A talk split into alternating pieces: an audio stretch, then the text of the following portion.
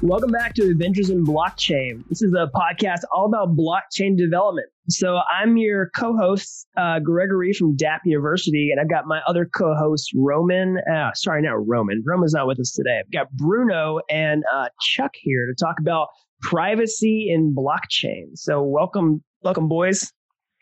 Hello, everyone. Hi, uh, Gregory. Hi, Chuck. Nice having you here. About 10 months before we started Ruby Rogues, which is the oldest podcast on devchat.tv, I went freelance. And one of the things that I figured out pretty fast is that I had no idea what I was doing. And I made a bunch of mistakes, but I also made a bunch of friends who were doing freelance. And we got together and we started a podcast called The Freelancer Show. And the Freelancer Show has been running about as long as JavaScript Jabber. But we talk every week about all of the things that we were learning and doing in freelancing and giving people advice on how to get their business started so that they could go out and be independent if that's what they wanted. Nowadays, I'm not on the show anymore, but we have terrific people like Reuven Lerner and Erik Dietrich that come on every week and talk to you about how they run their businesses and give other perspectives on things that you can do. So, whether it's how to find clients or whether it's how to step in and start doing training or other programs or how to run a business, they have a ton of experience and they talk about all kinds of things that are going to help you pull things together and be successful as a freelancer. So whether you're thinking about moonlighting and trying it out, or whether you're going whole hog and quitting your job, you should definitely check out the Freelancer Show. And you can find that at freelancershow.com. So, this is a really interesting topic that I want to go ahead and jump into. So, privacy and blockchain is a really hot topic um, because it's something that a lot of people are trying to solve, right? So, what is the issue here? Um, why do we see these public blockchains versus these private blockchains and everything in between? Uh, I'm going to kind of hand it over to Bruno to maybe talk about this problem a little bit, and we'll kind of go from there. Yeah, yeah, definitely. So, what we see a lot uh, when people talk about blockchain, the main word that we get is privacy course, we have decentralization, encryption, and everything else, but the main thing that people are working on right now is the privacy. So we see public blockchains, we see private blockchains, but just having a private blockchain doesn't necessarily mean that you have private data, right? So the main thing about having a private blockchain is that you're bringing the infrastructure and the maintenance of a, a blockchain solution instead of putting it out to the public where everyone can see the data and the transactions that you're making you're basically taking care of that on your own. And that doesn't mean that your information is necessarily private to the members of that network. So you basically have the layers of privacy that you want to to put into your blockchain. And this you can achieve having private data in a public network as well. Um, things like zero knowledge proofs or zk snarks or stuff like that. Uh, we can talk more about that in a second. Uh, but i think that one good thing for us to understand is why having something a decentralized network doesn't mean that we have private data. You have to think about the blockchain like a big uh, database that's shared across everyone in the network. If you don't enforce uh, encryption and privacy rules in your database, the information is not going to be secure like you want it to be you basically have to take care of your data just like you would any other database. Having a blockchain doesn't solve the privacy problem. It only solves, well, having blockchain solves the decentralization problem. I, think the thing that I'm seeing with some of this, so there are two things that make this interesting to me. One was just kind of the general uh, thoughts around uh, blockchain in the sense that I've heard that law enforcement is starting to like come through the Bitcoin blockchain, for example. And what they do is they've, you know, they don't necessarily know who all the people who own all of the wallets are, you know, so they can't address a key directly to a person, but they can see if they know where one person is, who's in their network and things like that. And right. the other thing that I've seen is that, uh, you know, people talk about blockchains as these distributed um, databases. And then I hear people complaining about companies like Google and Facebook not essentially being nice or playing fair. And I thought, okay, well, you know, what if the search index were a public database like a blockchain? Or what if the what if the social network or Facebook was a blockchain, you know, or built on a blockchain as its database? So you could essentially have a bazillion different Facebooks and then people could pick the essentially the set of algorithms that they like. And then I thought, okay, but if I'm sending a picture of my kids to my mom, I don't want the whole world to see it. So how do I deal with that? Right. Yeah, that's a good question. Um, so yeah, the, the main thing about uh, having your information on the blockchain is on a, a, public blockchain is that, like you said, your information is going to be visible to everyone in the network, right? And you don't want that to happen. You want, uh, if you send a, a picture to your mom, like you mentioned, you don't want everyone to be able to see the picture, or you don't, maybe you don't even want them to see that you're sending a picture. And in a public blockchain, or in any blockchain, that's where uh, zero knowledge proofs come in, where you can have a transaction but not know what is the transaction, what is the data that you're transacting, right? You can basically say, because the blockchain is composed of multiple nodes, multiple uh, people, multiple members. You can basically say that members are doing transactions, but without knowing and valid transactions, but without knowing what it is that they are transacting. And in the zero knowledge proofs, we also have uh, ZK snarks, which is a really big uh, name, zero knowledge, succinct, non-interactive argument of knowledge. Uh, yeah, it's it's a long name, but it basically means that it's uh, a proof that you have a, tran- a valid transaction and you don't even exit you don't even even need to execute that transaction to know that it's valid so there's a bunch of algorithms inside that a bunch of calculations that you can have uh, to know if a transaction is valid or not without even running it or without having the members that are validating that without having them having to interact with each other you know and that is a, a, a big deal for uh, public blockchains where you can have those shielded transactions. And we have um, um, cryptocurrencies such as Zcash, which are, uh, I think they're based on Ethereum, right? And um, they work with those uh, zero knowledge proofs and those ZK snarks to be able to provide those transactions that you can't really see what the transaction is. You can only see that it's a valid transaction inside the the blockchain. Oh, interesting. Yeah, totally. So I want to go uh, kind of back to people, you know, just to clarify for people's understanding, uh, even just like the difference between a public blockchain and a private blockchain, um, and you know, just so that we can distinguish, you know, some of the types of things we're talking about. So a public blockchain, you know, example is the Bitcoin blockchain, it's uh, Ethereum blockchain, and and that would fall under uh, sort of the problem that Chuck is talking about. Like, you know, if you want to put a Facebook on the blockchain or something like that, you don't want to see your pictures of your child sent um, from one person to another uh, you got issues right right now with something like a public blockchain, and that's the umbrella under which the solutions that Bruno proposed uh, fall under, like zero knowledge proofs and things like that. So, and why this is a public blockchain is because basically the public is responsible for running it. If you've ever heard of like Bitcoin miners or something like that, mm-hmm. that's an example of someone who participates in a proof of work blockchain where they get mining rewards for helping run the network. Right? Anybody can connect to it. Anybody can transact with it. Um, but this is a problem for businesses, right? And it's not just for people who want to send, you know, pictures of their children on uh, Facebook, for example. It's also a problem for a business that has confidential or sensitive data and they want to use a blockchain for business use cases. Like think about, um, areas where decentralization matters like different companies want to do business with one another and they want to have a shared uh, repository of information or shared database uh, where they don't have that they know is going to be accurate right and it's trustless in this way it's decentralized let's say it's five to 10 businesses that rely upon the same information because they don't really trust one another, to tell you the truth.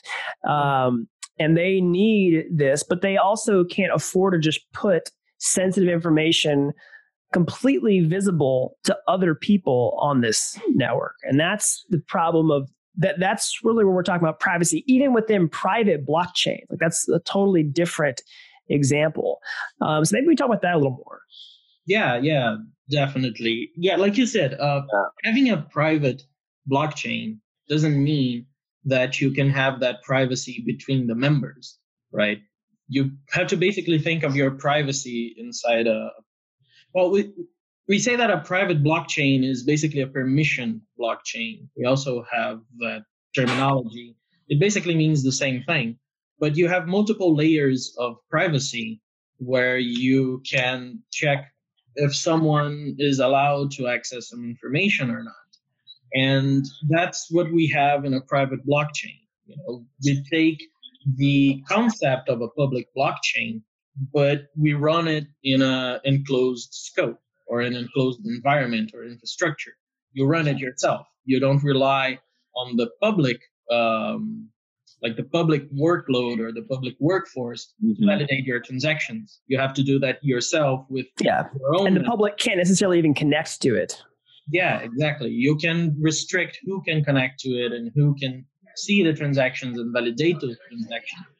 Now, that can be a really good scenario for a really, really large corporations that are doing businesses, uh, that are doing business, um, because they can maintain uh, such a large infrastructure. Because in a block, to have a blockchain uh, infrastructure, you need to have a big one because it doesn't really work in a smaller environment. If you have three members or three worker nodes in your blockchain, you know, it's not really that efficient to have those transactions in there for the processing time and validation, validating time. So you need to work in a bigger scope. But if you can't really work on that bigger scope, maybe it's not ideal for you, you know. So you do have to really uh, see what is your scenario and if you even need to use a blockchain. Uh, you see a lot of people like starting projects with blockchain and starting learning about blockchain. And it is a good thing to learn about new technologies, but don't just go implementing a new technology into a project of yours or a, a project on your your work just because it's new and because people are right. talking about it. it. It is really wise to think hey, do I really need to put this information in a blockchain? What are the benefits that I'm going to have and what are the cons that I'm going to have? I'm going to need to run my own infrastructure. I'm going to need to maintain it. And maybe even the concept of, of having the blockchain in a public environment, which is, hey, let's all agree on what is a valid transaction uh, without a third party to rule over us and say what is right and what is wrong. We're all going to agree together. But if you go on a private blockchain and you use something like IBM blockchain, for example, uh, as a, an infrastructure to reduce your costs, um, you're basically trusting all of your information in a third party, in IBM and their infrastructure, and what they say is what's going on with your application.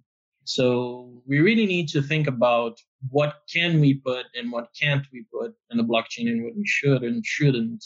So yeah, start thinking about what you're doing before you actually go do it. Back when we were starting up new shows, one of the shows that got started was Views on Vue. And one of the things that was really fun about that is that I got to know a bunch of really terrific people in the Vue community. And furthermore, one thing that happened that really hadn't happened on any of the other shows, we actually got a member of the core team to come on as a regular panelist on the show. We have Chris Fritz on there. The other thing is, is you may recognize some of the other voices. Ben Hong, who's on the official Vue News podcast, is also a panelist on the show. He's worked for Politico and now works for GitLab. We also have a bunch of other terrific panelists that come on and talk to you about what's going on in the Vue community. And because they're so closely tied to Vue and they talk to people about Vue all the time, they're very up to date and very knowledgeable about what's going on in the Vue community. So if you're looking for a way to learn Vue.js, or if you're looking for a way to stay current with Vue.js and kind of have the water cooler conversations you wish you could have about it in places where maybe they're not using it, then definitely check it out. You can find it at viewsonvue.com. That's right. And there's all these pros and cons to these different uh, blockchain implementations. Like, you know, for example, uh, in the private blockchain world, uh, you know, part of the cons are that, you know, exactly what you're talking about. Like it still uh, has a very centralized element that, you know, there's kind of this, um, middleman involved that's kind of the overlord of the blockchain in a way. And also, you don't get the same uh, security benefit that you do in a public blockchain. So, for example, um, one of the reasons that public blockchains are so secure is that it's really, really, really hard to change information on the blockchain, to tamper with it, to corrupt it right? Mm-hmm.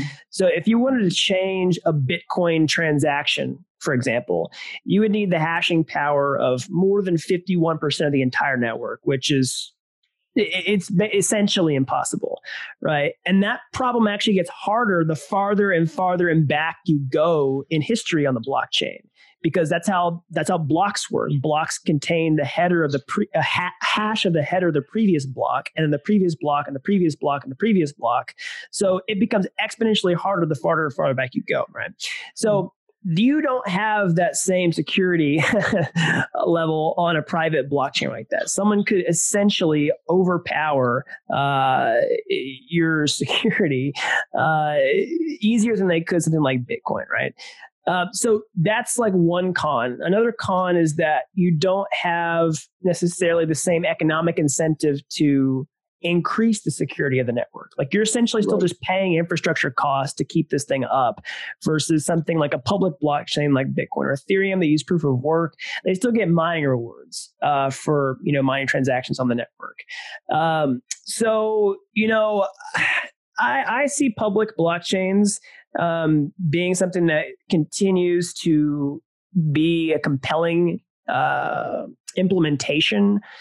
And there and we're starting to kind of see this idea of like enterprise blockchains as being somewhat of a hybridized uh, approach. And we're seeing new implementations for um, privacy and throughput, which are two big limiting factors in some of these public blockchains right now, that these problems are starting to get better at least. You know, we've got Ethereum 2.0 um, that's on the roadmap for, I think, sooner rather than later, which is going to greatly increase the throughput on the Ethereum network.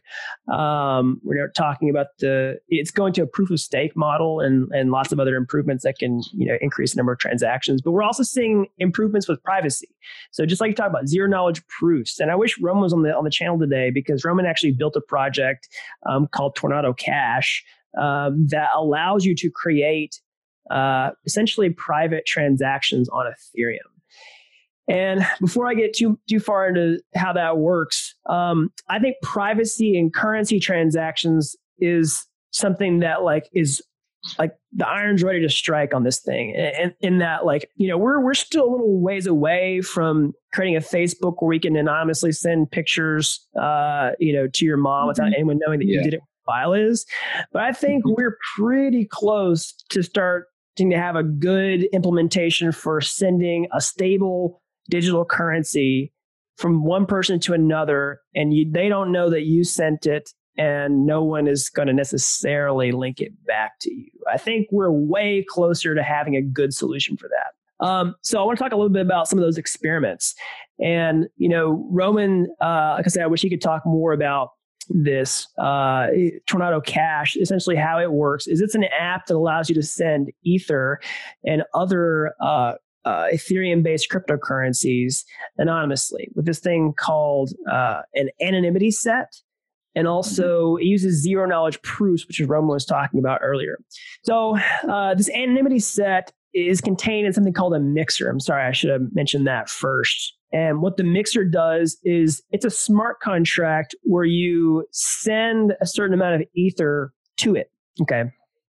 And then a whole bunch of other people also send Ether to this smart contract. And so there's essentially this pool of money, right? And what it allows you to do is as soon as you get, uh, as soon as you send your transaction to the smart contract, you essentially get like a receipt that says I can withdraw this money at any time. Okay.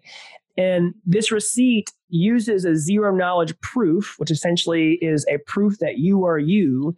And this smart contract doesn't have to know anything about you. Okay.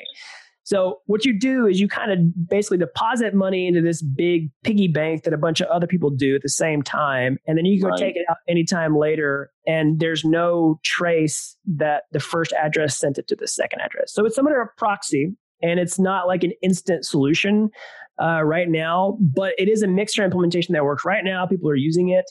Um, and it is a way to achieve um, private transactions on a public blockchain. Now, I will caution you right now if you are really trying to uh, be 100% private uh, you know full disclosure like you need to also protect yourself with vpns and other things like that so don't like go listen right.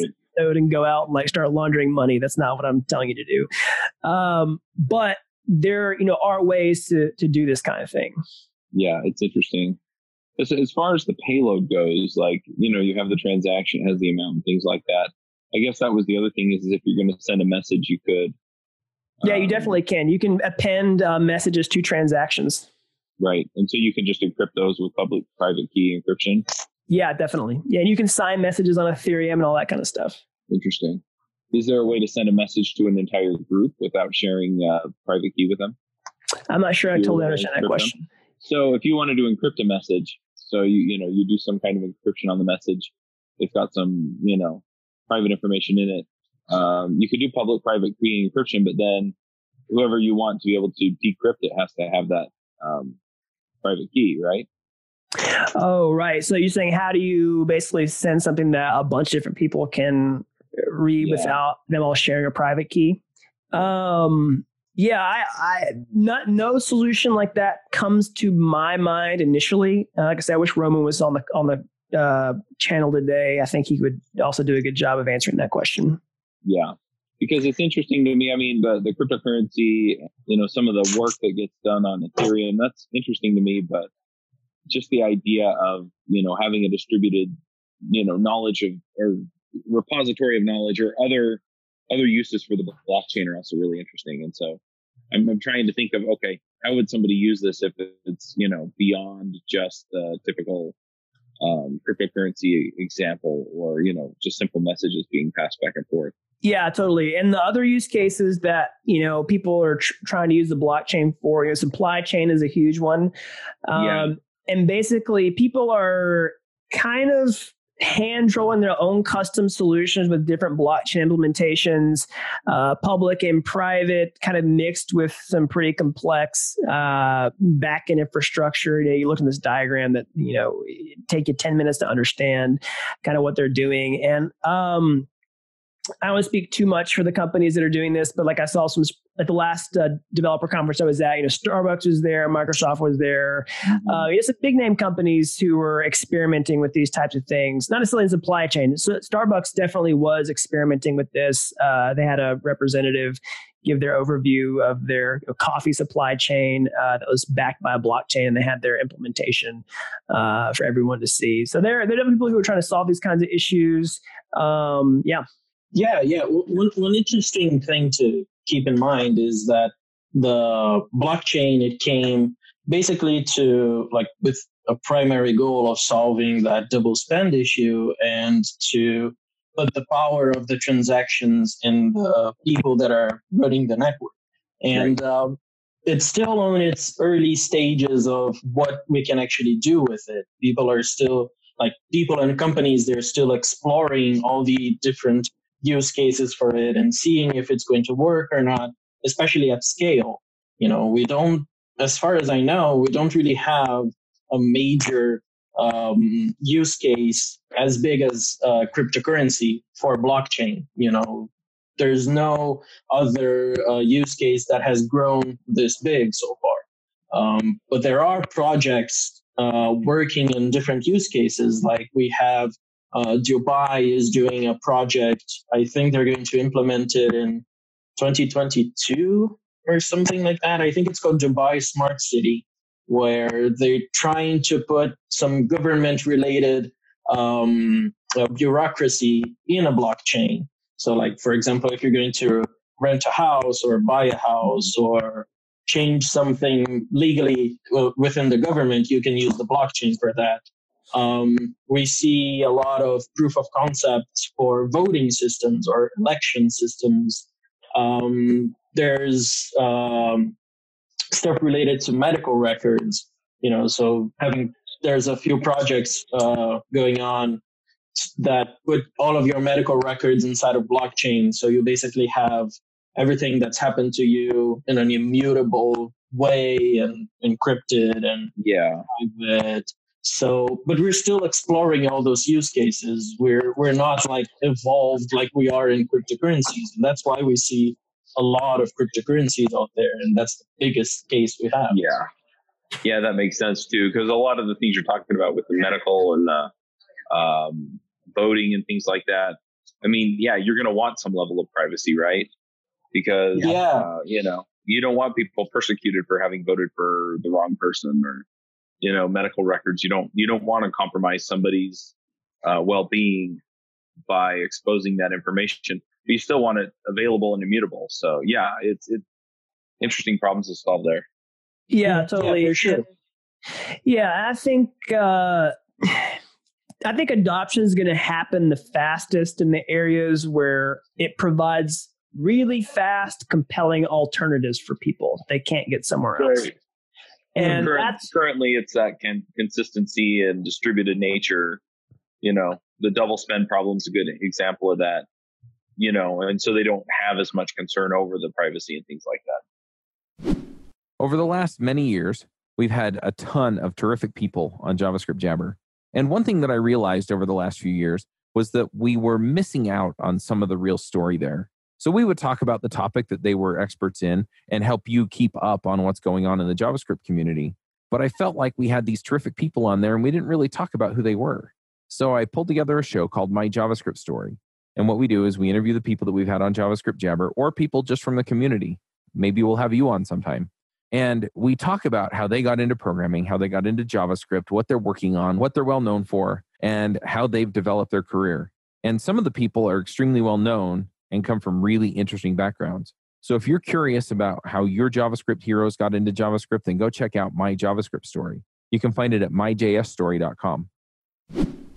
Yeah, and so what what are the compelling alternatives right now? Yeah, totally. With cryptocurrency, I mean, price speculation and um, yeah, being able to do this kind of like uh, quote unquote in a different way, uh, like tr- like minute low transaction fees, stuff like that, are because Mhm. you it, you know it costs it costs the same to to move a million dollars on Bitcoin as it does to move one dollar. Yep. You know, I mean, there's all kinds of ways that those are providing compelling alternatives versus these other ways was like something like supply chain is probably going to take a while for people to like really find, hey, this is without a doubt better. Everyone needs to jump on this. This is, you know, increasing our profit margin in our organization by X Mm. percent every year. Uh, you know, we're I don't think we're quite there yet. And it's gonna probably be even farther behind with stuff that's heavily regulated, like governments and voting, at least in the US, uh, medical Yeah. records and things like that. Now, if there are countries, um, and, and you do see this with with uh, other countries that will a lot of people will jump on cryptocurrency because it actually is a better alternative than the currency that they have now. If they want to send Yeah, money to relatives in other stable. countries, yeah, Mhm. if they want to send money to people in other countries, their relatives, uh, they'll do it with cryptocurrency because it can get there way faster. Um, Yeah, you don't have, and you're even seeing, uh, you're seeing people in the finance space like try to, and payment space, try to compete with this. Like I've seen people start like decreasing the amount of time international wires take, like cutting costs on wire Yeah. transfer fees, all this stuff. I'm like, I know why that's happening. Uh, so th- those are good examples. And, you know, I think another, uh, I, I think the two, you know, everybody talks about the killer app, so to speak, in blockchain that could like really pump adoption really fast. And, you know, people speculate that the speculation, price speculation, and the ICOs might have been the killer app. So I think other things that could really drive it fast are uh, these decentralized. I don't want to derail us too much, but I'll tie these two things in together. Decentralized finance, uh, which essentially are ways for you to get competitive interest rates on the blockchain and also mm-hmm. privacy with the transactions. I think if we can get both of those things uh, moved, if both of those use cases sort of move forward together, and also transaction speed, if that you know improves with these new uh, consensus algorithms that that come out soon, like it could really start moving fast. Yeah, yeah. One, thing you also have to keep in mind that is sort of like hindering the speed of where we move towards different use cases is uh, the regular regulamentations involved and the the people that you need involved in order to test another use case.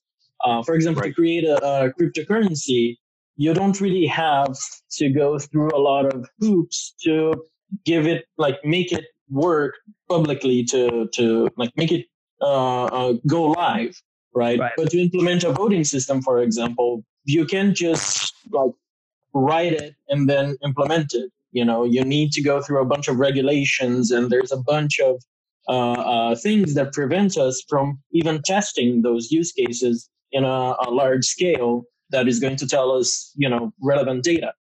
So it, right. it's also something to, to consider that we need to have that uh, sort of like mind shift that says like, okay, this is a use case that can work with blockchain and it's going to work better than the solutions that we have. So let's have the courage to try and implement it and see how it works, you know? Yep. Yeah, it's interesting though, because I mean, for example, the voting systems, the other aspect of that is that you could then have essentially transparent counting, right? So you want some of yeah, it to yeah. be public and you want some of it to be private. And so, yeah, yeah exactly. solving the one problem alongside the other is, is interesting. Yeah, that's a. Uh, I was looking up, uh, or I saw something come up the other day about uh, Andrew Yang as a U.S. presidential candidate, uh, kind of throwing his name in the hat for the 2020 uh, Democratic nomination, and uh, one of his points is at least one of his campaign promises is to try to bring blockchain into the voting system. Obviously, not for the 2020 election. That would be impossible. he, he yeah, yeah. but uh, yeah. that's not a, that's not a necessarily an endorsement of a political candidate or anything like that. But I am just like bringing up that this is uh, being talked about uh, from you know people who are kind of talking about technology and in the public sector. Yeah, yeah, and, and, and that's a really good thing that we had with the the cryptocurrency. I'd say boom. You know, this exponential growth of the cryptocurrency brought the word blockchain into the public mass. Oh, so yeah. now if you yeah. go outside and you talk about blockchain, a lot of people would, would have heard about it before. They might not know what it means or how it works, but they know at least Bitcoin or you know, oh, yeah. it's a coin right. digitally or something. So it's brought that attention to the public. And with that comes the attention to the companies and the big corporates and governments. And now, if you go to a, a company and you want to implement a new project and you say it's going to use blockchain, you're probably going to get that project accepted just because it uses blockchain and they want to do something innovative you know? So it is a good thing but like i said before we have to be careful about what we're putting in a blockchain network or not. Yeah totally. Yep i agree. So anything else on the privacy front or do we want to tackle on this? Um i mean one last thing that we didn't really talk about um were like these uh, consortium blockchains, which are about public and private. Um, but you know, consortiums essentially um, are a hybrid kind of between uh, this private and public, and uh, they're kind of like partly private, semi decentralized, and they're permission. So permissioning is also a, a, big topic that I'm not sure we covered too much. Do you got anything to say about that, Bruno? Yeah, yeah. Uh, the the permissioning of a, a, blockchain is basically that um, what where we talked about like who can see what data and who is because like in a, in a in a public blockchain in that scenario we have everyone is basically the same type of person or type of user inside the network. You know they're we all work together to uh, enforce that the data is valid inside the network. But in a consortium block consortium blockchain, we might have like uh, sort of like a hierarchy of not necessarily users, but the worker nodes, right? Uh, and we can set permissions to those worker nodes saying, hey, uh, this worker node can see this data along with this other one, or this group can see this data. And we can basically run a, a, a blockchain with those layers of, of permissions and not necessarily privacy, but uh, it's basically like those certificates saying that, hey, you can see this, you can't see this, or you and you can or you can't, right? It's not just getting your blockchain in a private scenario, but also having those rules to enforce who can see what. Yeah, totally. Yeah, I think that's a great explanation. Um, well, yeah. I mean, is there anything else that uh, we wanted to cover today, fellas? Not from my Well, end. I, yeah, I think we covered uh, uh, a bunch about privacy in, in blockchain. And I think that the main thing to take out of this podcast is that having like blockchain doesn't mean privacy or decentralization doesn't mean privacy. You need to take care of your data in a blockchain just like you would in any other database. You need to know what you're putting there and you need to know what are the use cases of who can see it or who can't. So you need to be careful with your data in the same way. Yeah, I think that makes perfect sense. Well, all right. This has been a great discussion, guys. Uh, I've really enjoyed talking about this. Uh, it was great to have Chuck on the show today uh, to add a fresh perspective and to get some good questions. And hopefully that can uh, answer so some of the kinds of questions that you all uh, have been wondering yourselves if you're listening to this podcast. So I'm going to go ahead and wrap this up today. Uh, again, this is Gregory from Dapp University. We got Bruno and our fearless leader Chuck on the show today. Uh, until next time, thanks for listening to Adventures in Blockchain. Bandwidth for this segment is provided by CacheFly, the world's fastest CDN. Deliver your content fast with CacheFly. Visit C A C H E F L Y dot com to learn more.